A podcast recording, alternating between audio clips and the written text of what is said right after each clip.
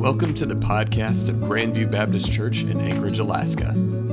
This episode contains a sermon from January 16th by Pastor Randy titled Nehemiah Build Back Your Faith, Part 1. It's good to see you here. Okay, now, here's what you need to know. Well, first of all, um, I don't know if y'all realize, I'll just say one more time. Uh, I do print out these sheets every week that has what's on the screen is, is on these sheets, so you don't have to stop and uh, see how friendly trying to copy down what's on the screen. And there's going to be a lot of things on the screen this morning. So if you do, if you are the type that takes notes, there's some here, there's some back there uh, that you can grab and make th- make things a little bit easier. And uh, I am uh, kind of well past my COVID sniffles or whatever you want to call it. Uh, that I was out uh, uh, last week with. do have a lingering cough, and and I hope I can get through this without coughing a whole lot because I know that's very. Uh, a cough is okay, but a cough coming through a microphone, there's just something about that that just is not right. So anyway, uh, we'll try and get through without that. I was sucking on cough drops as we were singing before coming up here. Hopefully that would help. Uh, all right, here's the thing I'm convinced that we need revival. And this is not something that's new with me, it's been on my heart for probably almost 20 years. More recently, uh, a couple years ago, we did a series on revival. Last year in, in August and oh, I, th- I, think it was July and, uh, or August and September, we talked about the churches in Revelation and how what God expects of the church, that's what He expects of us, and, and looking at that in light of revival. And then we spent all of October and November going through personal revival, going through together uh, a book with topics leading us into personal revival. And that desire for revival, that hasn't gone away, that's just gotten stronger. My hope, my goal is to convince you that we need revival. Or to be more precise, to convince you that you need revival just as I'm convinced that I need revival. And so, what we're going to do this year, we're going to start off in Nehemiah. We're going to go through the book of Nehemiah. And Nehemiah, as, as Christina uh, illustrated for us, it's about the rebuilding of the walls around Jerusalem. But after the walls are rebuilt, the people, they begin to get rebuilt. They experience a revival. And so we're going to go through the book of Nehemiah, and it's my hope that, that as we go through this book and we see what happened that caused that revival to happen, that that will encourage our own revival. Mm-hmm. Uh, a little bit of background for the book of Nehemiah. We'll just very briefly. The prophets Isaiah and Ezekiel and those prophets were right. Judgment was coming to Judah, and it came in the form of Babylon. And they came in and, and destroyed the city and took a lot of people as exiles back within the Babylon to be slaves and to help out in their system and everything over there to, uh, to help them be, continue to be a, a great nation. And then, after so many years, Cyrus of Persia conquered Babylon. And he had a different view.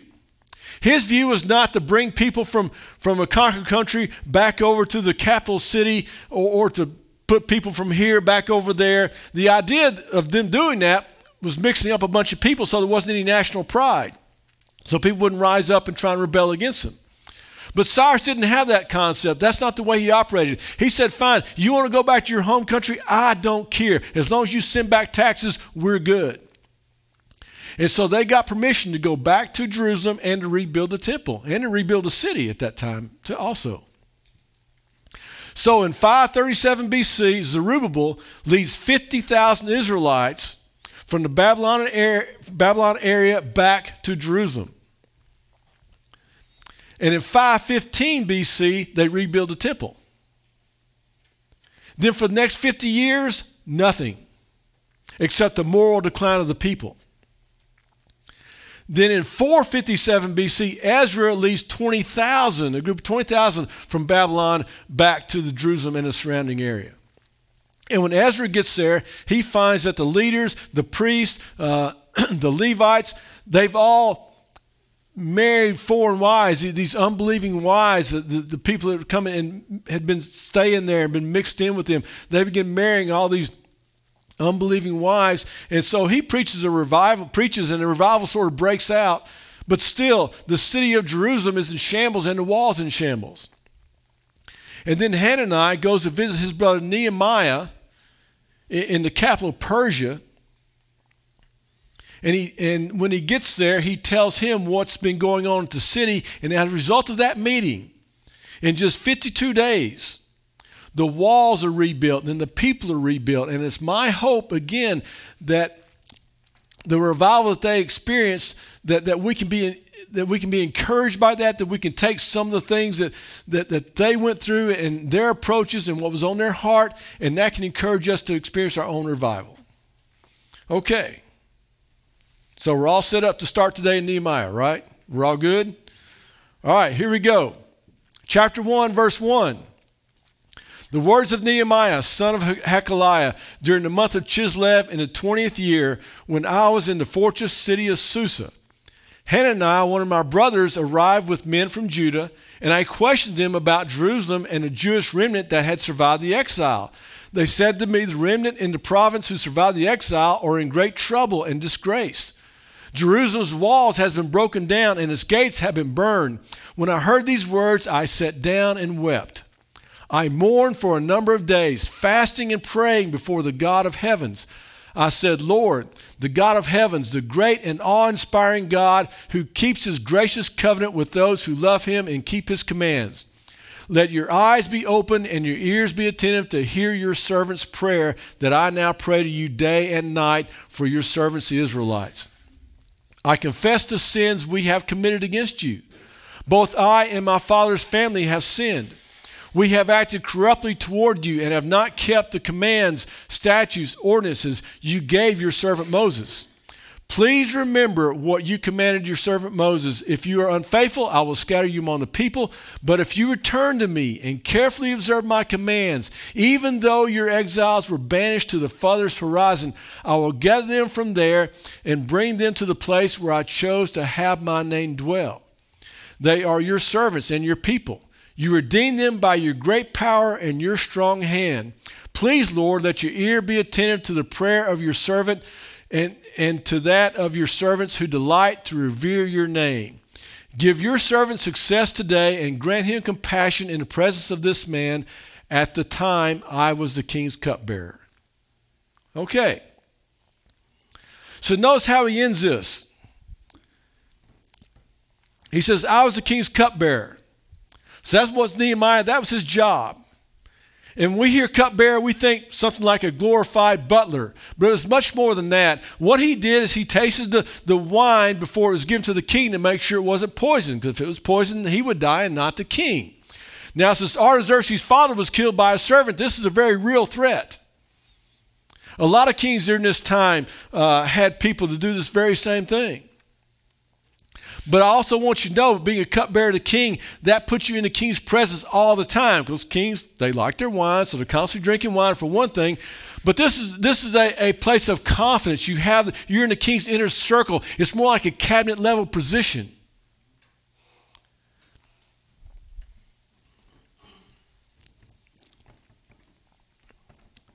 He has the ear of the king.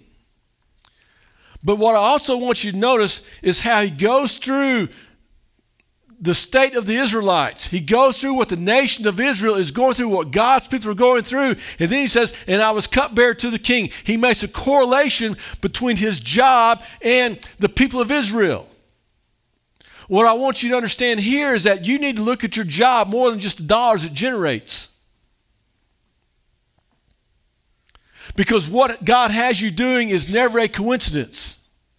It's always therefore they're used for the kingdom of God. It always has that purpose. Joseph, he makes that same correlation. He goes, I was second command in Egypt, but I was a Jew, and, and I was able to use that to, to be a blessing to God's people.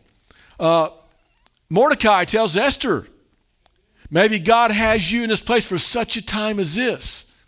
Esther, make a correlation between what your role is as queen and being a blessing to the kingdom of God. We see this over and over again through Daniel. It's always a mistake to try and separate the secular from the sacred. God doesn't have you where you're at for no reason, He always has a purpose in it. So, when these guys come from Judah and, and, and Nehemiah asks him, How are things back there? He's not prepared for the answer. He hears that, that it's just in shambles. The, the walls are broken down, the gates are burned, everything is in shambles. He's broken. He's broken. The first thing I want you to realize is before revival can come, there has to be some mourning over the way things are. You cannot heal what you don't feel. Or to put it another way, God's not going to send his presence till we mourn his absence. Nehemiah, he's his, his heart is broken over state. He, he, what he does, he, he enters into th- this time of fasting and mourning over the state of the people. He, he's broken up by it. So here's the question that I want to ask you What breaks your heart? What breaks your heart? I believe a big reason that revival is so elusive to us is because we're not broken over the state of our own hearts or of the culture around us.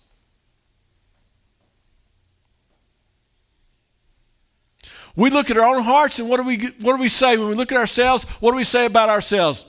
I'll tell you what we say about it. I don't have a problem. Not me. We look at our culture around us and we go, that's their problem. It's not my fault, that's their problem. So let me ask you this. When was the last time you mourned over the condition of your heart or you mourned over the condition of our culture?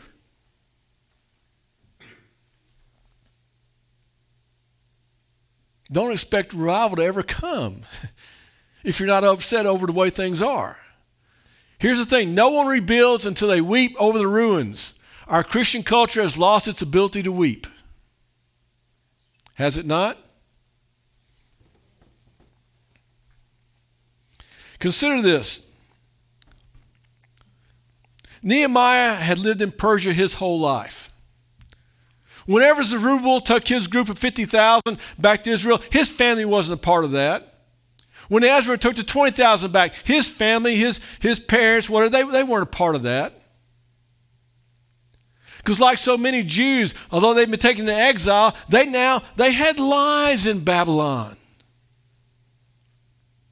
They had jobs, they had kids. So now they're happy there. And he did not go back. So let me ask you why is Nehemiah so upset over the walls of Jerusalem and the condition of Jerusalem? Why? Why is he so upset about that? And the answer is in his prayer. What he's upset over is the glory of God. He's upset because the conditions of the walls of Jerusalem, that's God's city, and, and that reflects people's attitude toward God. They say, hey, Jerusalem, they're, they're in ruins, so they don't think anything about God. See, Nehemiah, he doesn't want to build the, the walls back for the glory of Nehemiah. He wants it built back for the glory of God. Let's go back to what he says. He says, Please, Lord, let the ear, let your ear be attentive to the prayer of your servant and to that of your servants who delight to revere your name those who are concerned about your glory. That's why he's upset. And then he says later on, But if you return to me and carefully observe my commands, even though your exiles were banished to the farthest horizon, I will gather them from there and bring them to the place where I chose to have your name dwell. Do you see the correlation that, that, that Nehemiah is making in this? He's making the, uh, the, the correlation is that the spiritual condition of the people are reflected in the walls of Jerusalem, reflected what, what the walls look like, and that is reflection upon God. He's concerned about the glory of God. Is that your concern in our culture today? What people are thinking about God? Does that concern you? That we live in a culture which, whenever the subject of God comes up, They're not concerned about giving him glory. They'll tear that down. They'll make fun of it. They'll, they'll do lots of other things besides want to give him the glory he deserves. So, what does Nehemiah do? Instead of shrugging his shoulders and say, Well, that's their problem in Jerusalem, he begins for four and a half months praying and fasting. Here's the thing. Understand it before you read it, understand this prayer fuels vision. Okay? Prayer fuels vision. The sovereign God has made the sovereign choice to wait to act until he is asked.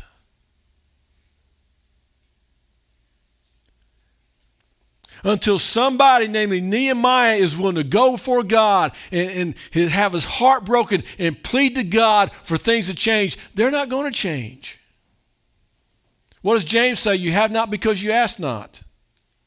Consider this. May the biggest obstacle to revival is not the wickedness of the world, but the presence of the church. Because the church refuses to pray. You see, here's the thing I want you to realize it's real easy to isolate ourselves from the needs of other people.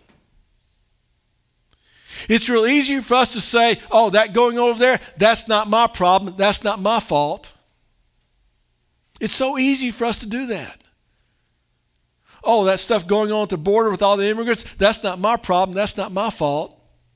Racism, not my problem, not my fault. I wasn't even around 150 years ago. It's not my fault. Nehemiah could have looked at the walls around Jerusalem and said, I didn't have anything to do with the wickedness that brought about the fall of Jerusalem. It's not my fault. It's not my problem. But what wasn't his fault, wasn't his problem, became his burden. Here's the thing I want you to realize People that want to see revival will allow their hearts to be broken over what's breaking the heart of God. What we don't want to admit is that although we aren't responsible for the creation of the problem, we're responsible for the solution. Do you see that? Question is, are, are you willing to own it? See, Nehemiah says, I confess the sins of my family and my people, which he wasn't even a part of. But what he's doing, he's entering into the spiritual past of his people so he can be a part of their spiritual future. Prayer will help you own the sin of the past for the sake of the future.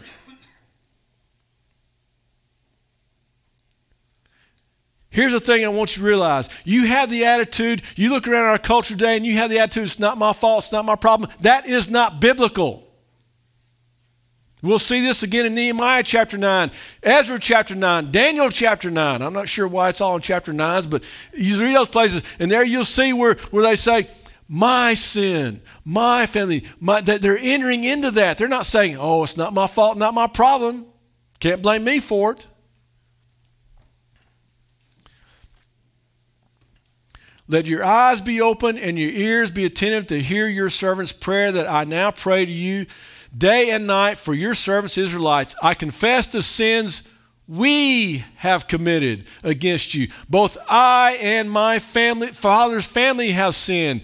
We have acted corruptly toward you and have not kept the commands, statutes, and ordinances you gave to your servant Moses.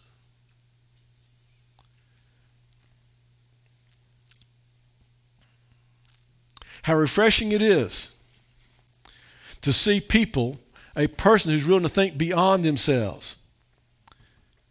He doesn't say, they did this, it was their problem, it was their fault. No, he says, we have done this. One more important thing the thing that keeps people from experiencing revival is that they are so intent on blaming their broken walls and burned gates on everybody else. It's not my problem again, it's not my fault. I didn't do anything. That, that's what we do. it's always somebody else's fault. And that attitude keeps relationships from being rebuilt. That attitude keeps keeps revival from happening. It keeps marriages from, from being rebuilt. That attitude, it, it, it keeps churches from being unified. People who will look at the issue and go, It's not my problem. I didn't have anything to do with that. Not my fault.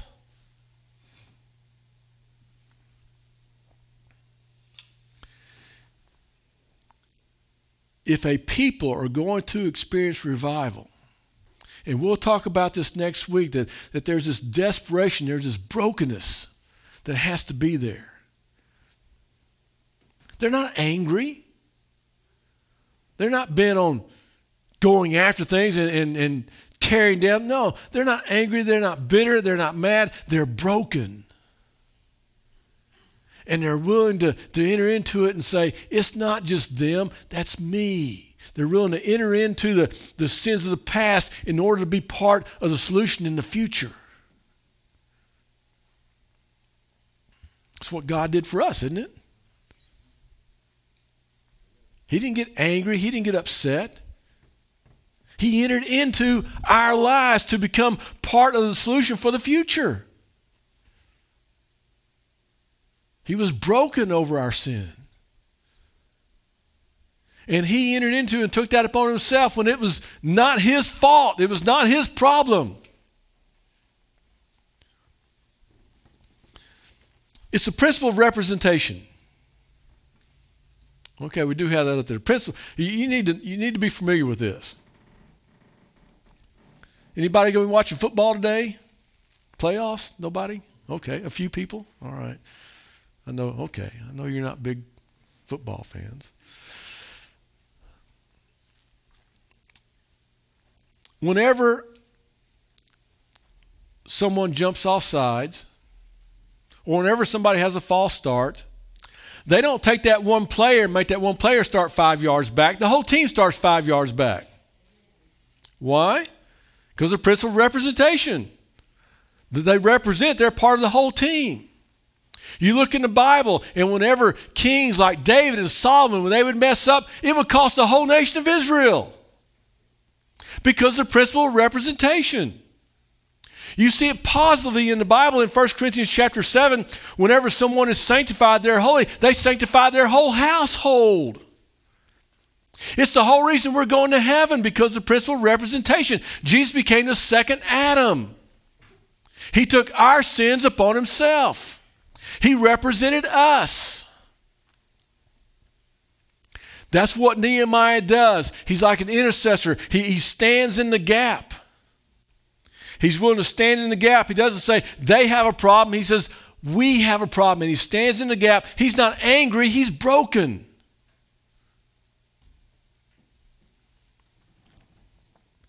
Another thing that I want you to understand as we begin this in, in, in Nehemiah is this we pray to a God who is just as willing to be active today as he was then. See, it had been hundreds of years since they had seen God act. And I wonder if we understand that today. There was a woman who told her pastor this story. She said, This past week, one day this week, she got a call from the school that her child was sick. She needed to come pick him up. So she goes to school, school nurse there, picks him up. She says, He has a fever. You need to get him to a doctor. Probably sooner than later. So she goes to one of those first care type clinics, you know, not very busy. She walks right in, sees a doctor. The doctor sees him, writes the script for an antibiotic, and says, You need to get this start within start this antibiotic in him as soon as possible. So she takes the kid home. She goes back to the pharmacy. She comes out of the pharmacy. She's locked her keys in her car. And I didn't mention this before, but she just put a pie in the oven before all this started out. So now she's got a pie that's about to explode. She's got her son homesick. She, she can't get back into her car to get home because she's locked the keys in the car. And she calls her husband, What do I do? What do I do? Her husband, he, he's in another city right now. He says, Well, just get a coat hanger. See if you can open up the door. She gets a coat hanger. She's trying to open the door. She can't do it. Her frustration is growing. She cries out, God, you've got to send me somebody to help me break into my car. And about that time, this scruffy looking guy walks by. He goes, Man, why are you crying? She says, I've got to break into my car. He says, Give me that. He takes the coat hangers in two seconds, pops the lock, she's in the car. She says, You're such a good person. You must be a Christian. He says, No, I'm not a Christian and I'm not a good person either. I just got released from prison. She goes, Praise God, he sent me a professional. here's what I want you to understand. We should expect the extraordinary when we pray to a sovereign God because nothing lies outside of reach of prayer. The one thing that you need to learn, not one thing, one of the five things a day I hope you learn, is, is that, and we're going to see this next, uh, not next week, but in two weeks, how God responds and, and does so much in, in, in this rebuilding of the wall in response to Nehemiah's prayer.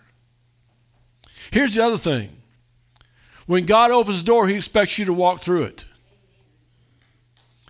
Nehemiah prays. He's got this burden for the people. That, that burden begins to move his own heart.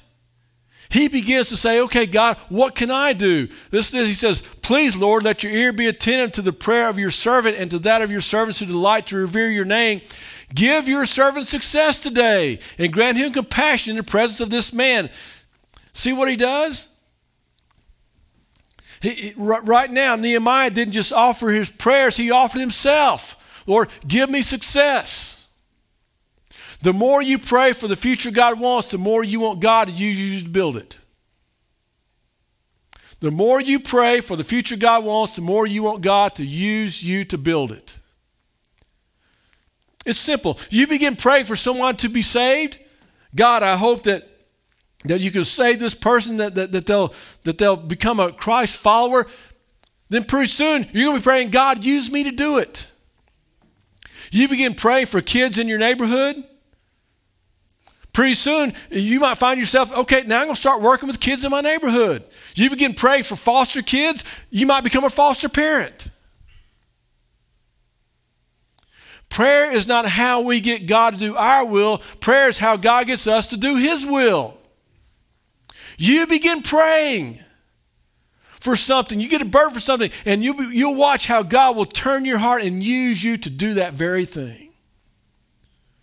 And so for four and a half months, Nehemiah is praying. And as we see this conclusion, that he writes this conclusion, he says, Okay, God, what do you want to do with me in this? How can I be used? I was cupbearer to the king. He begins to make a correlation between his job and how God can use him to bring about this great act that's going to happen. The other thing is that I want you to understand, and, and we'll see this again in, in two weeks, how God can do much more than we think. What's that? Ephesians 3.20, God's able to do uh, much beyond all you could ask or think. So, so God has a future for us that's more awesome than we can imagine. I look at it this way. I get to heaven. I'm going to this library in heaven. And in this library in heaven, I see this book that says, The Life and Ministry of Randy Graham. And It's this thick book, this doorstop book. And I begin to read that, and I go, wow, man, that's great. But I don't remember most of these things. God, this is supposed to be my life? But most of these things I don't remember even doing or being a part of. And God says, Oh, that's all the things I was willing to do if you'd asked for it. Over there's a little pamphlet and all the things that you asked for. Or you go to the library and you see this 12 volume set, The Life and Ministry of Miracles of Grandview Baptist Church. And, and I start looking through that and I go, Wow. But I was there for over 20 years. I don't remember a lot of this stuff. And God says, Oh, that's all the things I was willing to do through Grandview if they'd ask. Over there's a little magazine of everything that they asked for. I don't want to get to heaven and find out how much more could have happened if I'd been praying for myself, my family, my church.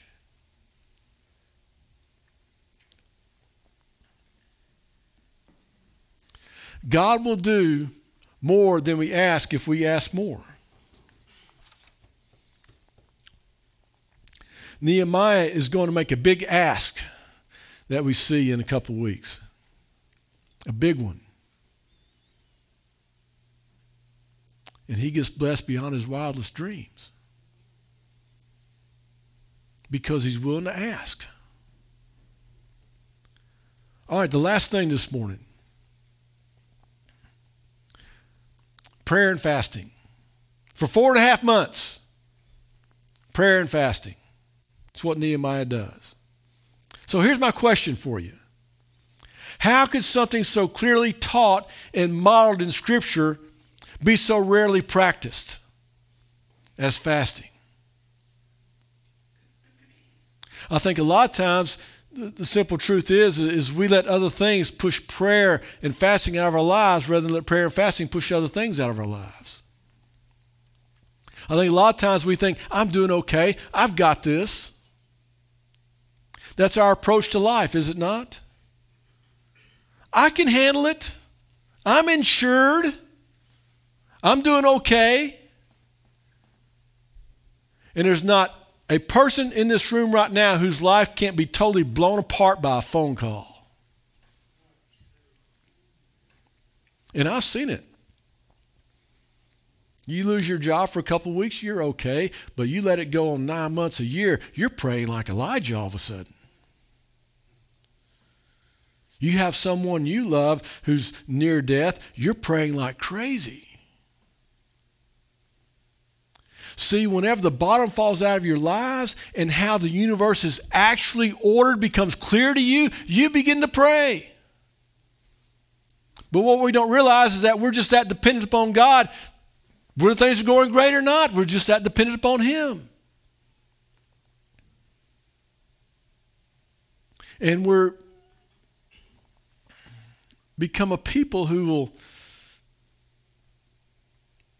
look at the brokenness that's in our lives and in our culture, and we won't take the time to fast and pray because we think, not my fault, or we think, it's okay, you know, I'll, as long as I can get through, that's all that matters, as long as I can make it. We're missing the very heart of our God. Let me put it this way let's go from football to basketball.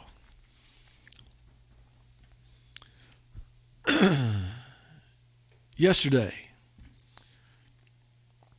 or I think it was Friday actually, I was watching part of a basketball game. Those guys that can run down the court, stop behind a three point line, and shoot and sink that and do it consistently, that's amazing to me. Those guys that are almost seven foot tall, that stand up underneath the rim, and they can touch the rim just by doing this, and they jump up and dunk, that doesn't impress me a bit. So you can do a little bit of this and turn around and dunk the ball with both hands. Big deal. Put me on a eight foot goal, I can do that too. But those guys that can run full speed off a screen and stop and pop up and hit that jumper, oh, and do it consistently? While the game was on, my wife said to me, I don't see how they can shoot from that far away and have it go in. That, that exact, something like that, exact words. And I'm going, yeah, I know. That's pretty amazing. What they can do. And I can think about what how those guys can do that, and, and that just it blows my mind. But it's different if I begin thinking about the guy who can make that three point shot. What was it like when he was a little kid? Did they put a little goal in his little crib and he couldn't even walk, but he crawls over and, and puts the ball in a basket? Is that what they did? What was his mother like when he was in JV? Was she the annoying one in the stands, you know, yelling and all that? What did this guy major in? What does he like to do for hobbies? What kind of food does he like to eat? You see, what he can do and who he is are completely different things. You get that? What the guy can do on the court and who he is is completely different. And I think where it comes to God, we're pretty good at one, but we, we're pretty bad at the other. We're, we're, we're so great about, oh, this is what our God can do, this is what I can do, but we don't really focus on who He is. And when we get consumed with what our God can do and who our God is, that will drive you to prayer and fasting. I won't have to ask you, you'll just do it. I won't have to guilt you, although I'm not, don't rule out guilt ever. Sometimes it works good. I won't have to guilt you in that. You'll just do it. And oh, that we would be a people just this year that would begin fasting and praying for revival. Because I'm telling you, unless we're desperate for it, unless we, we see that enough of what needs to be done in our lives and in our culture, it's not going to happen. We have a God that moves mountains, and prayer moves God. Oh, that we would be a people that see clearly how we have our walls are broken down, our gates have been burned, everything's in shambles. How much we need now not to just say, not my fault, not my problem. And we don't need to get angry over what's going on out there. We need to be broken over it.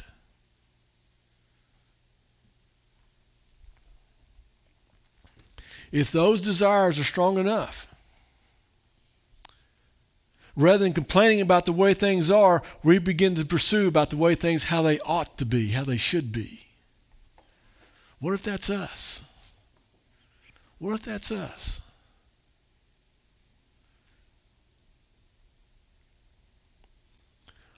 What if, like Nehemiah, we were broken over the condition of our own hearts and that of our culture?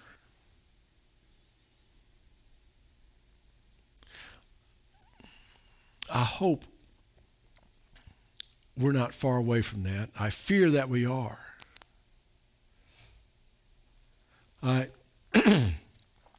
had a friend call me up um, last week, and he was asking me about a passage in Exodus 33 where God tells Moses, "You go on the promised land. I'll send an angel with you, and he'll take care of everything, and and and you'll you know you'll be able to conquer and do all that. But I'm not going to go with you. I'm going to stay here." And Moses says, "God, if you don't go up with us, we don't want to go."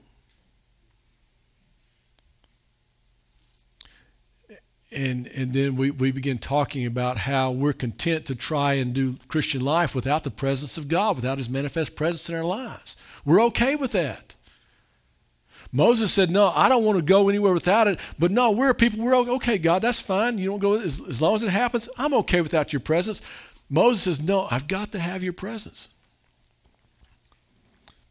And so I began talking about how we're just a people content without the presence of God.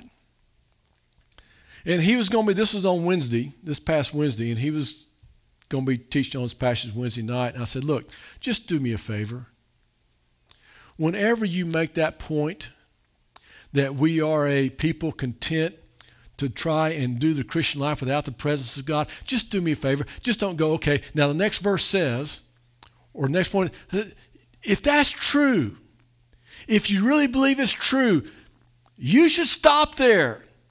That should have an impact on you if you really believe it's true upon you, upon your people.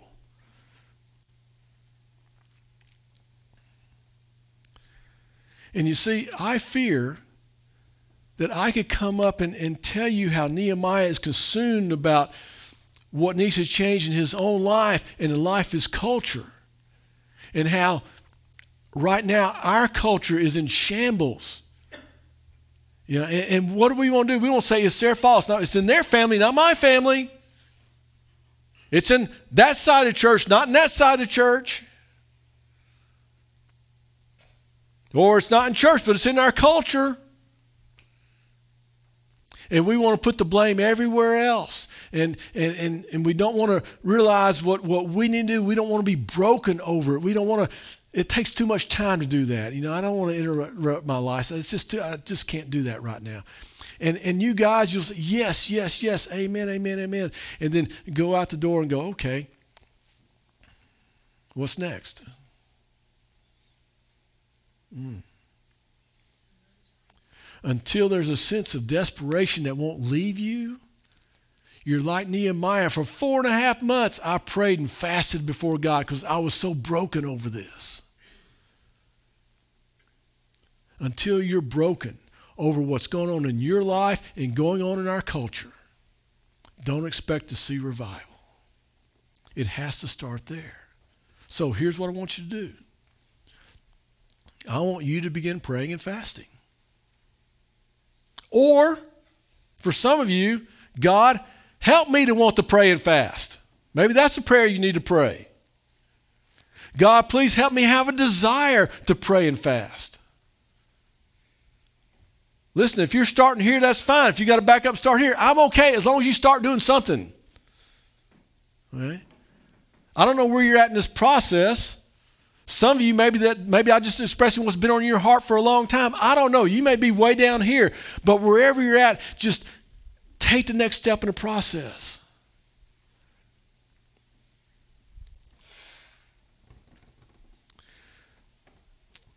Don't be people who are satisfied with broken walls and burned gates. Because that's where our culture is at right now. And if that's not clear, I'm not sure I can help you with that. If you want, I can give you lots of examples, but uh, I mean, if you can't see that yourself, I don't know.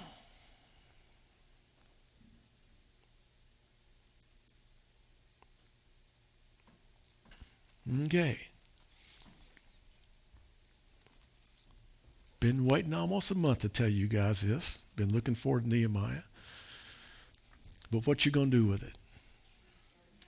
What you going to do with it? We want to as a church. You can begin. Begin. If that's what you want to do, we give the invitation, just come down front, begin kneeling and praying. Allow yourself to be broken. Remember what David would say in the Psalms? He'd go, Oh, my soul. It's like he would take his soul and shake it and say, Okay, soul, wake up, wake up. That'd be good for you to do with yourself today. To take and, and, and just shake yourself and go, Wake up, wake up. Okay, I'm going much further than I intended. So now's the time for you to have a choice. And you're going to have this choice today, tomorrow, next day, next day. And all I'm asking you is to just start taking a step. Just start taking a step. Decide from now on. Make a plan, your prayer and fasting plan. Past, we've done that in the past year. We've had there were two years when we had a person praying and fasting every day for two years here. Every day of the year, there was somebody praying and fasting. We've done that. We've done 40 days. We've done two weeks. We've done three weeks. You decide, God, what do you want me to do here? And begin to do it. Take a step. Thank you for tuning into the podcast of Grandview Baptist Church in Anchorage, Alaska. For more information, check out our website at gbcak.org.